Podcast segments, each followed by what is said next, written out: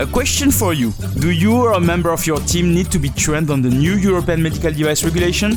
Then register to the Green Belt certification program. Multiple sessions are available.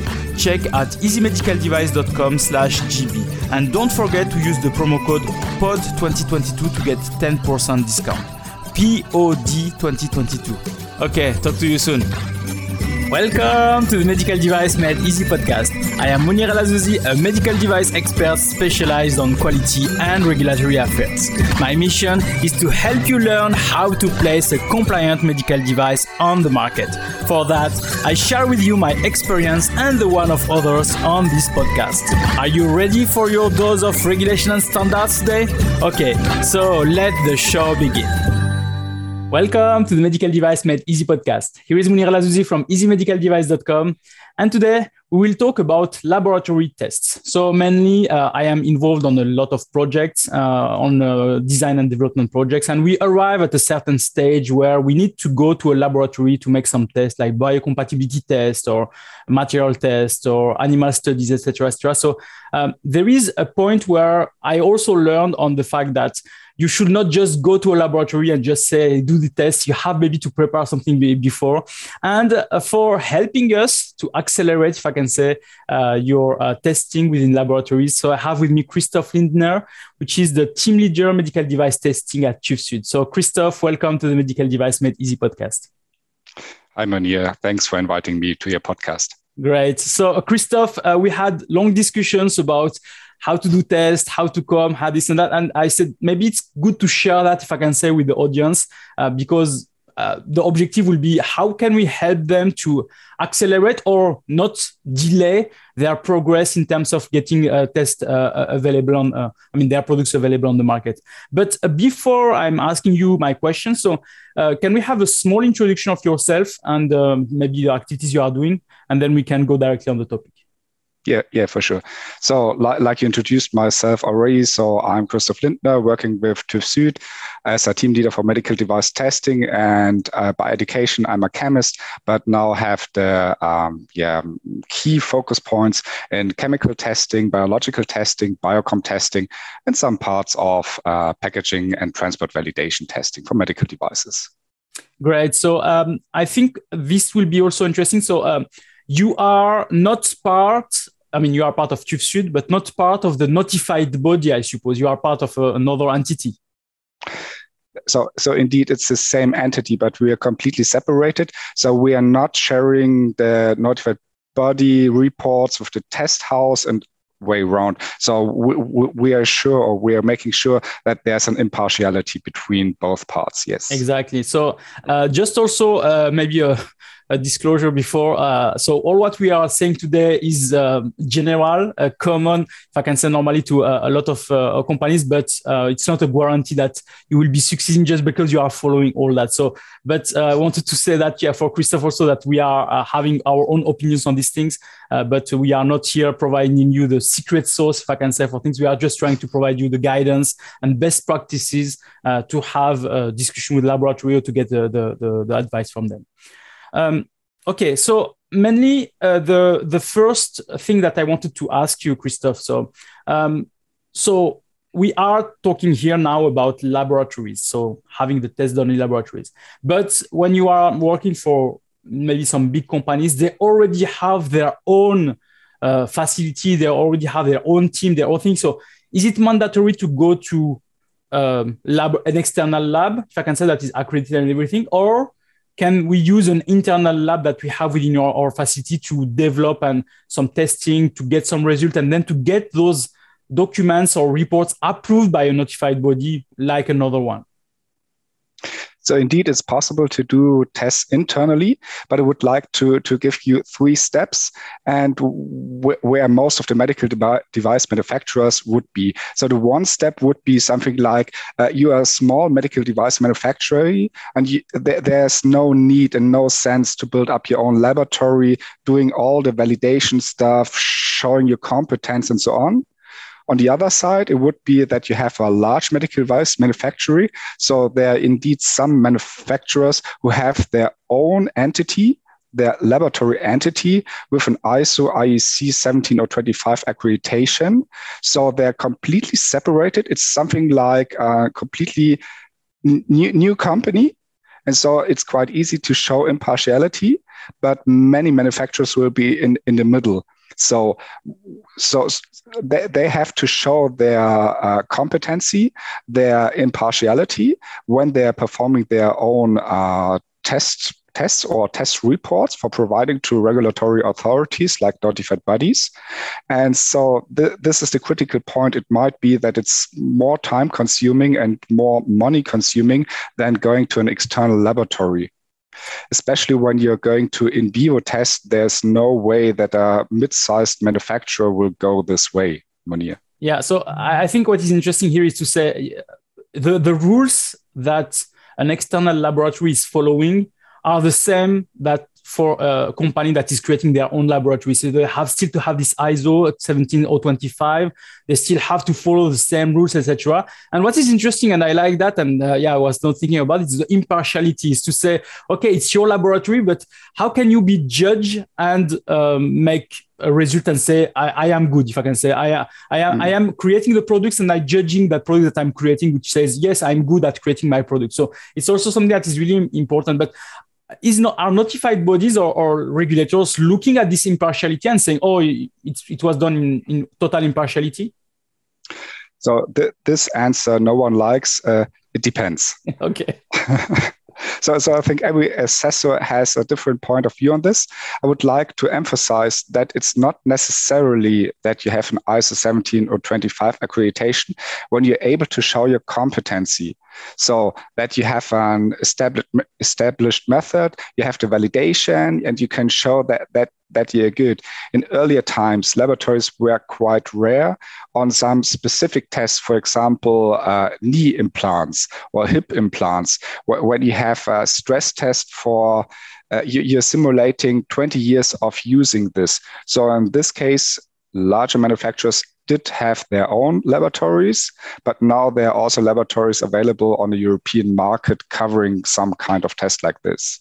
No, I think it's great, and I, I remember exactly. I was working a lot of on orthopedics, and I, I, was working for big companies and I saw those laboratories inside our plant where they are doing those mm. testing to verify a one million cycle that everything is not yeah or bending yeah, exactly those kind of things. So I saw that yes, and it was internal and yeah, true. It's uh, uh, the objective is also to show that all the systems are validated, the same as what you are doing on, on manufacturing. When you are manufacturing a product, you are using some equipments and you have to show the validation of those equipments. So it's the same here for the for the testing, which is uh, which is good.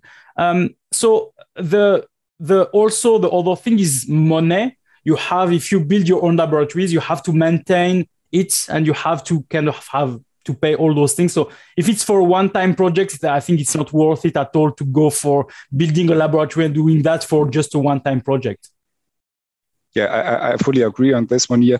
So you have to have uh, several projects per year, and uh, also not not having for small size companies something like twenty different kind of medical devices. There, the the amount of different tests will just be overwhelming. Exactly. Um, the other thing that uh, we are experiencing when we are going through laboratories is to say, okay, we have now finalize maybe our prototype or our products or whatever, and we want to make the test uh, through laboratories. For example, let's say biocompatibility test uh, or biological evaluation test, and we send that to laboratories and say, oh, it will take maybe two to three months to get that, uh, the results, everything, etc. And we say, and the answer that the management is always asking, can we reduce that? Can we reduce this timeline? Can we make it shorter? Should we pay more to get it maybe shorter so that they can run two, three machines? Or I don't know what, what, what to do. So what are, uh, do you have first this experience of people trying to really reduce those timelines and can you reduce those timelines or it's not really possible so, so for sure, we have some medical device manufacturers who have some kind of pressure.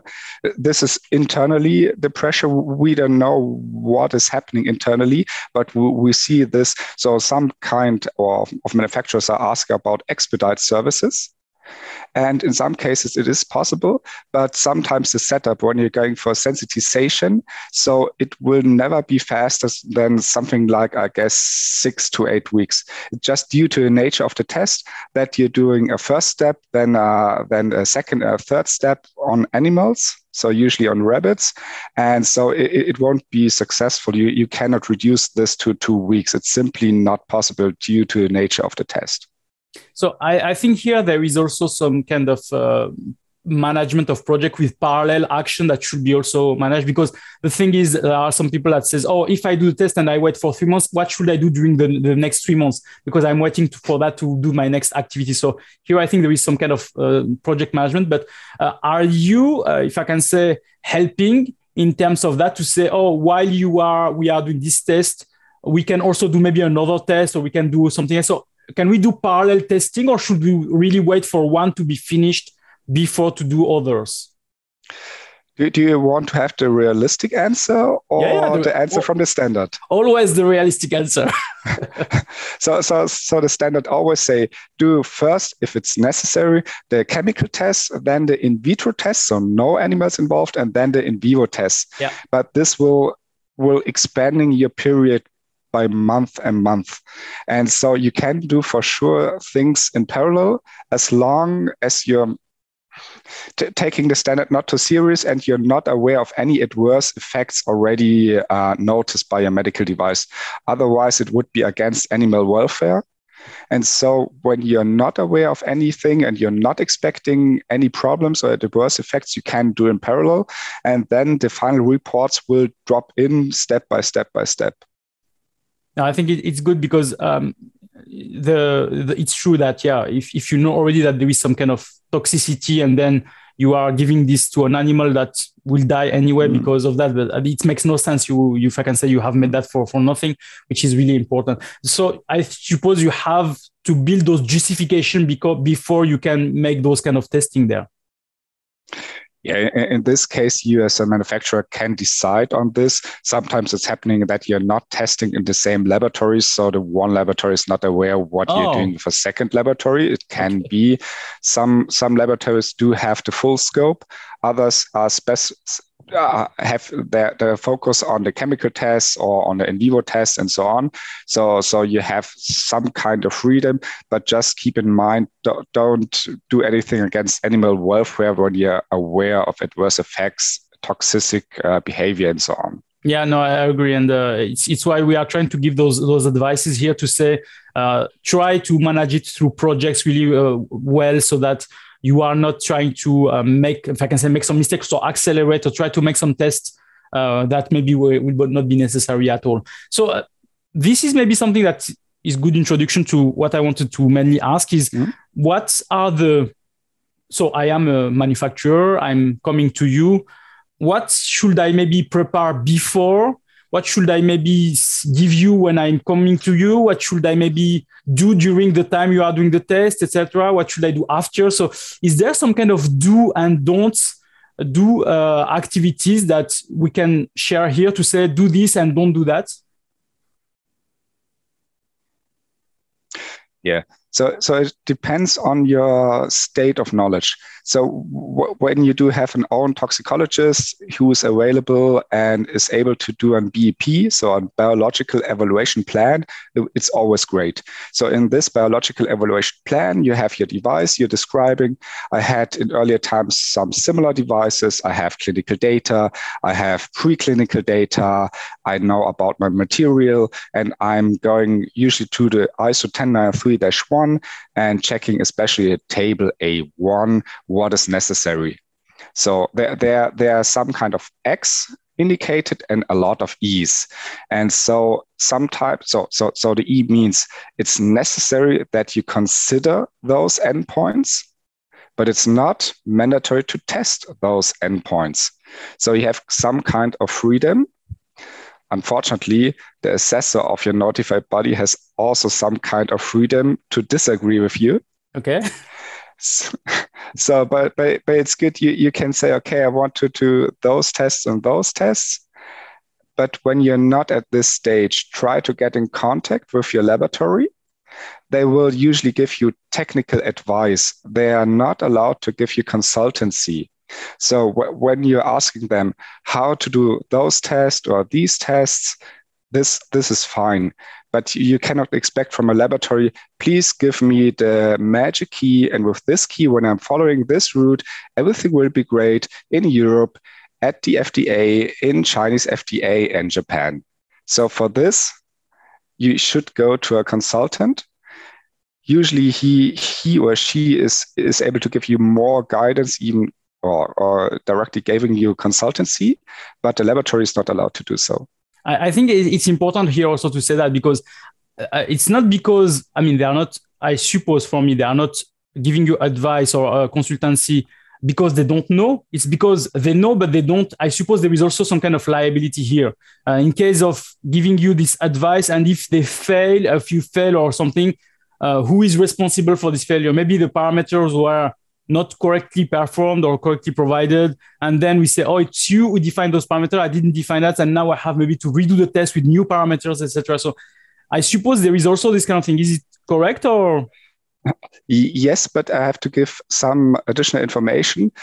As a notified body is not allowed to do consultancy, according to ISO 17025, uh, accredited laboratories also not allowed okay. to do consultancy. It's not only for liability, but also what is allowed when you're having an audit as an accredited laboratory and there's some indications that you're doing in the consultancies um, it's not your best day of your life. Okay, great. I understand now because it's true that I mean at the beginning of my my career, we started to go to laboratories and say, "Oh, do this test per the ISO, blah, blah. And they are asking us a lot of questions. Should we do it on that way, on that way, this cycle, mm-hmm. this thing, that thing, etc. And we're here like, I have no clue. We don't know what we. I mean, you you know better than me. So uh, just I want, as you've said, I just want to be compliant to go to Europe, to FDA, to whatever. Then do whatever you you need to to get to this point. Mainly, this is mainly the the the, the thing. But after many years, we understand that yeah, um, we have to make our own, as I said, protocols, uh, things, and define our own rules. And recently, I had also a test with another laboratory, and we had a meeting just because they had a lot of questions: how should we do this? How should we do that, etc. And we had to answer this question before they can start the test. So it's something that is really important that you have also some people within your teams that have some knowledge or having some consultants that have some knowledge that can help you to make the, the right decisions. But um, so I suppose a lot of people are, are, are, if I can say, coming to you with this imagination that you are here to do everything and they have to do nothing, if I can say. It's, it's, it's fully true what, what you're supposing. But here, like I mentioned before, you have to make the difference between what is on the technical side. We can say you need this and that, and it, it's not good to do 37 degrees instead of 50 degrees for FDA but we cannot say, okay, with your clinical data, you can uh, do a rationale or justification why you're omitting, so why you're not doing some kind of test. So this this is not possible for a laboratory. Okay. Um, is there so sometimes we have some test, everything goes well, and we get the report, and then we are happy. Sometimes it doesn't go so well. We have some negative results or things that are not working. So, uh, is there some negotiation with you to say, oh, can we let it pass like this or can we do that? So is there some kind of flexibility here? It's like, no, it's not pass, it's not pass. We don't, but there is no other choice here. so a laboratory will always state the result. Okay. And in some cases, there are pass fail criteria. In some tests, they are not. So there you, you're more flexible to do some rationale justification. But when you have uh, done, for example, an irritation test on guinea pigs, and there all the guinea pigs gets irritant skin, so irritation is, is obvious. There, there's no way for repeating the test. So this, especially for in vivo tests, so in vitro tests is a little bit different, but for in vivo tests, the standard says no repetition without any modification or that, that, that you're doing any enhancement, not, not testing into compliance. So this, this no laboratory will like this. And it's also not the sense or in the sense of a manufacturer.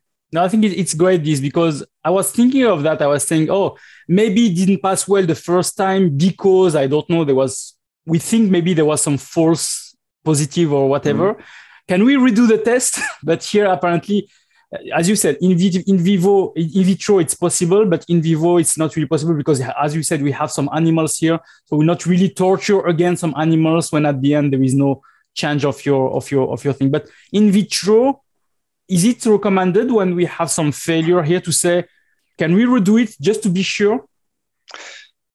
I, would not say it's a recommendation, but I would ask my own process, the manufacturing process, do I have do I have a large variance? Okay. But but then for example, in the chemical test, there's clearly indicated in a 10993-18 when you do have a large variance, not doing the test once, but doing this as a triplicate. Okay. Because then you see, okay, I have here some variance.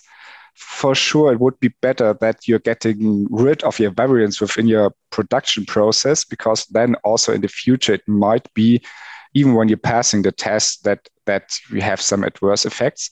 So I cannot give a general recommendation, but just go to your production process, see what can be the influence. Why did I not expect that there's some kind of toxicity? Did I did I neglect some kind of additives, cleaning agents, uh, the packaging? Uh, after my ethylene oxide sterilization, may, maybe the degassing cycle is too short. So so not just blindly go into a repetition of a test. So uh, this I cannot recommend. Okay, no, I think it's it's a good one. And uh, so, do you have maybe some other advice in terms of how we can avoid to slow down some testing process? How we can be more effective? I can say. Do you have maybe some anecdotes or things that can you you always see like the top three or top five thing that you always see and say, oh, if you all people are always doing these mistakes. So usually not always doing this, luckily, okay. but I would like to share my top three how you can efficiently slow down your testing uh, process. So it would be something like uh, you having a discussion with the laboratory and stating, for example, you want this kind of conditions. And in the end, the laboratory, you, you're doing the order. The laboratory is sending you, it's sometimes it's called sample submission form, where you're writing what's my company name, what's the, the item name, what's the batch number. And then you're including different kind of informations on a technical issue. Then there, there's a conflict. And to, to get rid of the conflict, it's it's it's taking days to usually weeks. So this is slowing down for sure. Okay. Closely connected, when you're sharing with the laboratory a biological evaluation plan, and in the end you're ordering something or you want get tests done which are not according to the biological evaluation plan, okay. then there's also so much confusion, and so it's it's not good. So, so it means that uh, they, they, send you a biological evaluation plan. It says do this, do that on this format for this product with this scope, with that thing, etc., etc. And when you open the box and look, it's not that at all. It's not what I mean, it's not linked at all. Is it the, is it that or? Yeah. So sometimes the the test item is differently. Okay. Sometimes the kind of tests are differently. Okay. And so then you as the laboratory. So what should I do? exactly. I mean, at the end, I think you cannot do anything. You have to, I, as we said, it, it can slow down, if I can say, your process because you have maybe to replace the part or to change the biological evaluation plan or to, to solve this mm. with the customer, which can take also some time for them. And I suppose they are not happy when it takes a bit, a bit of time there. Sure. So maybe I can jump to a second point. Yeah. When you're not providing all the information which are necessary, I can give some kind of examples. So when when you're doing, for example, a cytotoxicity test, there are different dyes, so different methods, so MTT, MTS, XTT, and you're you're simply when you have this form, there you will get asked, what do you want? Yeah. And usually when the customers, sorry to say so, have not so in-depth knowledge, they are just leaving this blank. But it's never helping because the laboratory is always coming back to you. And so, in case it's not the only example, when, when you have little knowledge, sometimes just one or two hours conversation with, with a consultant could help you. Yeah, On because very basic. Yeah. I, I, think I think it's it's it's important also to mention that sometimes it's true that when you see those forms, there is those acronyms that we never heard, so we have no clue what we are talking about, and uh, this can be also I, I, think a bit a bit like frightening. Should I write? Should I mean at one point you say should I tick whatever? I just XTT or MTT or whatever because I have no clue, or as you said, should I hire a consultant to do that, or can the laboratory just tell me what it is and then maybe I can guess myself uh, what what I should write there? Yeah, in, in, in some cases, the laboratory can help you, especially because this kind of forms every testing client is uh, yeah bothered with are not specific for the one product for this exactly except uh, yeah product within the whole range of medical devices but there are some questions. Is there an antimicrobial coating? Okay. Probably this is not relevant when you're testing a disinfectant. Okay so so there can be can't be a, coating. So so don't be confused for those easy cases. Uh, i think you can ask the laboratory but wh- when it's going to uh, is there a difference between uh, japanese authority and fda uh, then probably it's it's not the, the yeah it's more going to the uh, consultancy or consultancy area and it's not on the range or on the side of the laboratory. Great. Well, we guess that now everybody understood that yeah if you need really some technical in terms of uh, regulation advices per country etc better to go to a consultant, to consultant to help you on that. Mm. do you have something else? So uh, a third thing is especially where, when you have larger studies, not something like an easy study, something like uh, also um, something like accelerated aging. It's getting more and more important, I think, um, or, or, some uh, transport validation, all the in vivo studies. When you're telling the laboratory, I will send my uh, shipment in week number four, okay. calendar week number four, but then on short notice, you give the information. Hmm, mm, I, I, I won't do this. Probably it's a delay of one or two months. And then the laboratory has to completely reschedule everything. And usually then the delay is not one or two months, but will be something like in a week from two to four months because usually you, you have to order the animals or having your climatic chambers. Sometimes there are climatic chambers of eight times, 10 times five meters they're, they're not always available and this is really delaying your projects so I, I, suppose we have i mean your calendar is booked long time in advance so you have also other customers that are there waiting for their thing. So it's not like because one uh, canceled if i can say one test and they want to move it for the following month it's possible because you already have booked I can say all those materials for other customers. So I think it's also an important thing to say, yeah, if you cancel, don't expect to get an immediate date after. I mean, unless you are really lucky.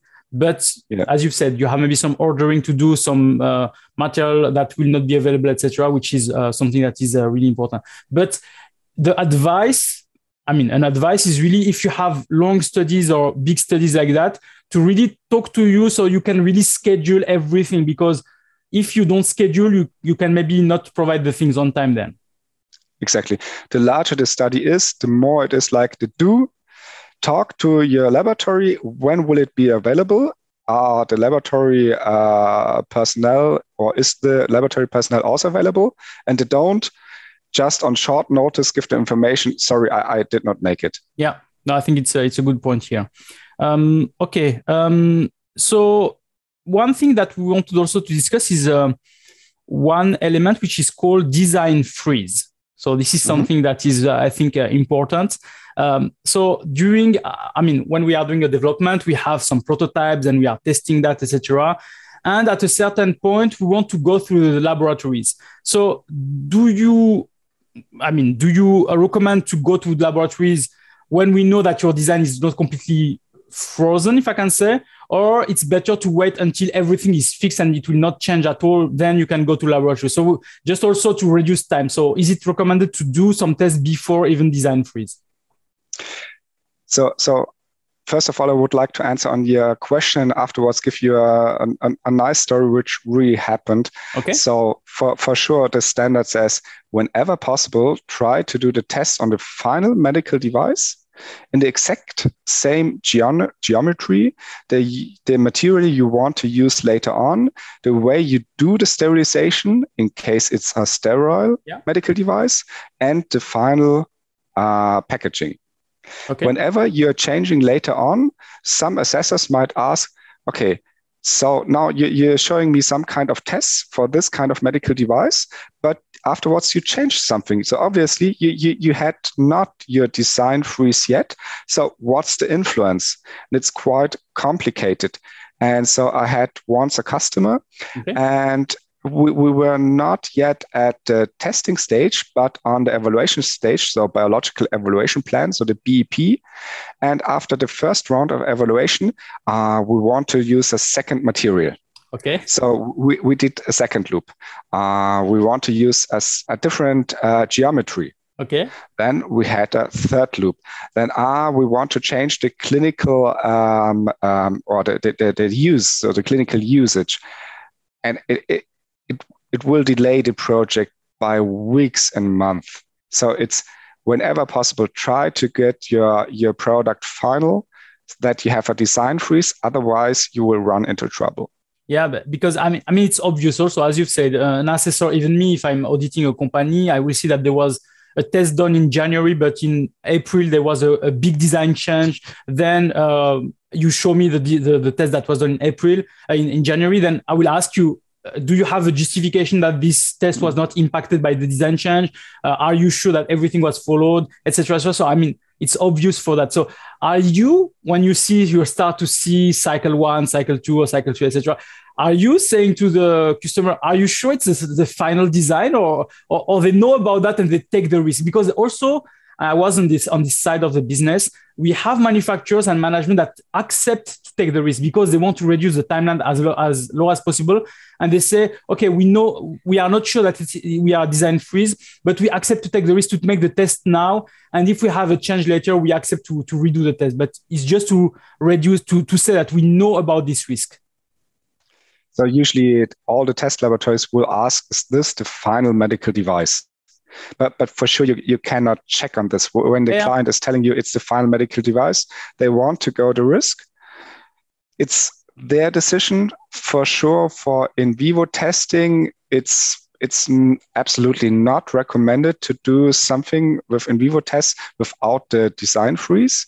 But for sure, you could order this or, or get laboratories do this for you. But as a manufacturer, like you mentioned or like you explained, there is a high risk. And anytime you're doing a justification, the assessor has the possibility to disagree.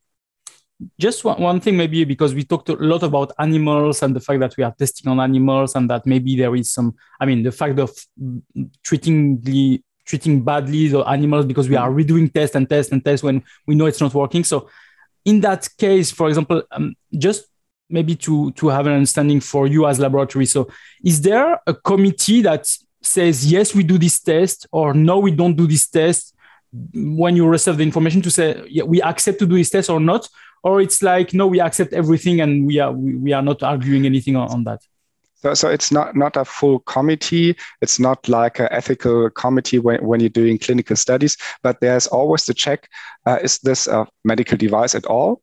So, for example, we had some inquiries for um, PPE, okay. so personal protective equipment. And so there's no indication that you're doing animal tests on PPE. Yeah. So then we rejected this and we're looking for an in vitro test.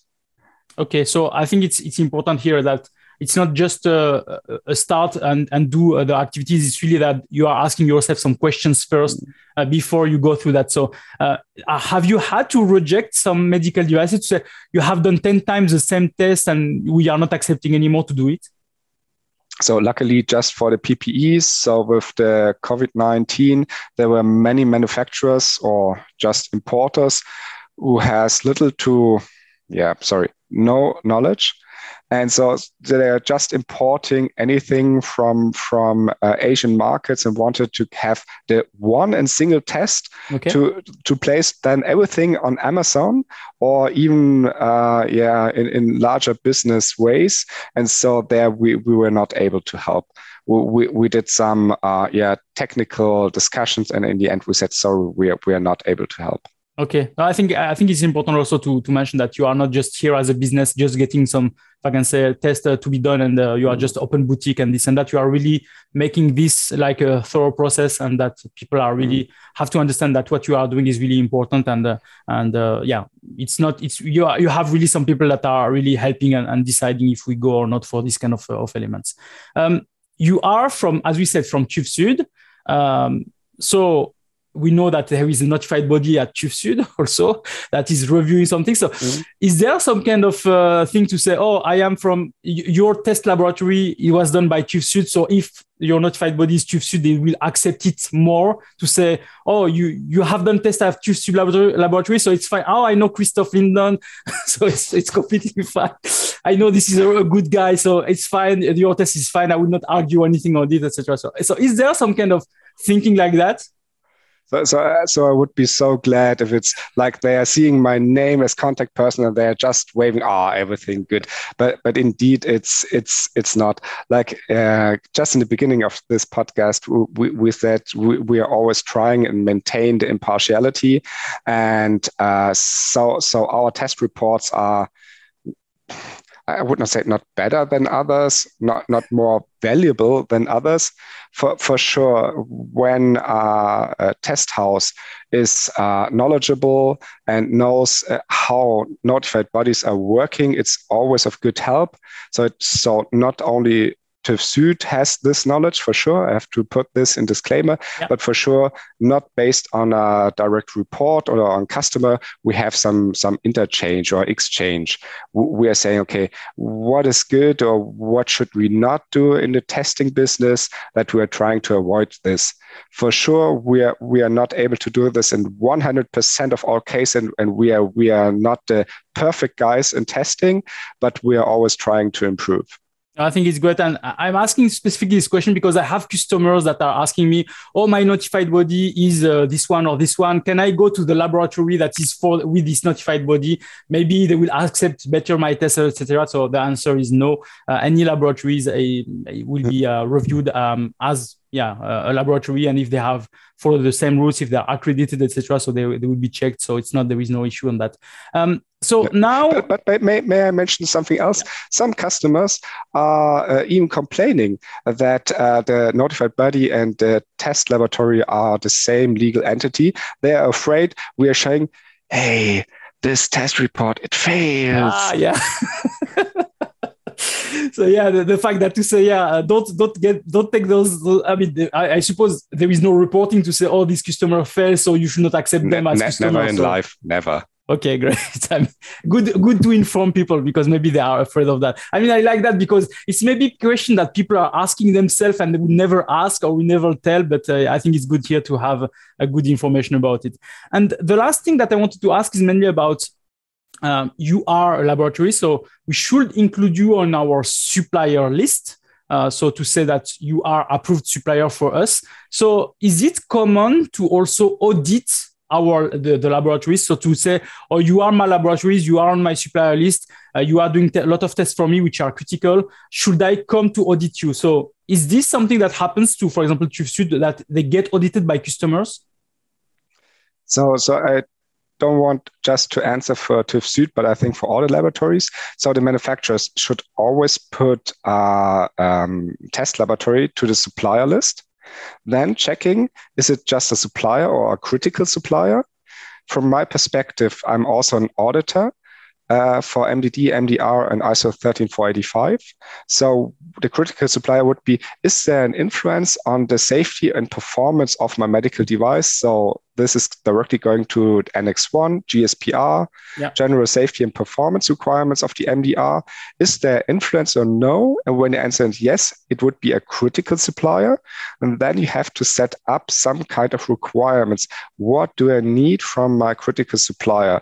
It might be that uh, a questionnaire, so the supplier self questionnaire is sufficient when there's an accreditation or even a GLP certification and uh, performance within the last year was be in, in some kind of rules you can define by your own was good to very good and that there's no need of an audit. Okay. But we had some some suppliers who, especially when they are thinking about not only placing one or two orders by 1,000 euros per year, uh, who did an audit. But you have to check; it's a large effort on both sides. So uh, wh- when you want to go into a deeper yeah, relationship with the laboratory, it might be helpful that you're getting to know each other better but just for for rarely performed tests, probably the laboratory is not happy, but also your uh, auditors, uh, yeah, doing the audit are not happy when, when they are requesting to do so. Yeah, no, I think it's good. But uh, as you said, you have a procedure that uh, you should have within your quality management system, which will define how you are managing your suppliers. Um, and yeah, if it's a critical yes do do something. If it's not really critical if it's as you say if you are doing just one order uh, per year and it's not really a critical process then maybe uh, there is no need for, for doing that. But all this should be defined by by the manufacturers on their procedures directly. Okay sure. so I, think we covered really all the topics that i wanted to discuss but um, as as we talk about TÜV so we talk about many things that you are doing. So do you have maybe can can we can we can you mention what are the services or for what test should i come to TÜV so what test you can provide what test you can do for for the manufacturer so that maybe they can relate and say oh yes i have this test to do so maybe i will contact you directly. So the the the, the quick answer would be all. Okay and to make it more precisely, so like, like, I mentioned in the introduction, so I'm dealing with everything with biocom, biological, chemical tests, but we have also colleagues, uh, some kind of test modules, so electrical safety, electromagnetic compatibility. So uh, these these things we, we have different departments because there I, I'm definitely not the expert, up to fancy things like MRI safety and cybersecurity. So um, it, it might be that that we can provide a one pager uh, together with this podcast yeah. uh, who who's interested in and to see what we are able to offer. Yeah, so send that to me and I will put that on the show notes and people will directly download that. And where people can follow up with you. So is there a specific place where people can discuss with you or maybe ask you question directly? Yeah, sure. I'm, I'm always happy for some questions and I'm, I'm active on LinkedIn. And also, it might be uh, useful just in case you want to connect, get, get in touch with me on LinkedIn. And I also uh, published, I think, a few weeks ago and a few months ago, some article series on some relative topics. Okay. They are free of charge in LinkedIn. You just have to get in touch with me and check wh- what kind of articles did he write and just read. Maybe, maybe it's helpful. I, I try to make it, um, yeah, as um, yeah, entertaining like this podcast. No problem. So great. So I will put all the information on the on the on the show notes. So don't hesitate to go on the show notes and get uh, the, the details there. Uh, so really, thank you, uh, Christoph. It was really, I mean, for me, it was really a, a, a good podcast. I, I really like all the information you provide, and I really hope that all this will help uh, manufacturers to uh, be faster on the market, to not make mistake, and to arrive also to you. And I hope it will benefit also to you that they arrive and say, "Oh, I listened to the podcast and I know exactly what what information I should provide to you, so that uh, we are getting faster on the market, which is great." Um, so, Christoph, really thank you for your support. Thank you for all the information you provided, and I wish you really a nice day. Thanks you. Thank you. Bye bye. Bye. Thanks for listening. So if you like this episode, please provide a review on the platform where you are listening to it. And also don't forget to share it with your colleagues. Thank you very much.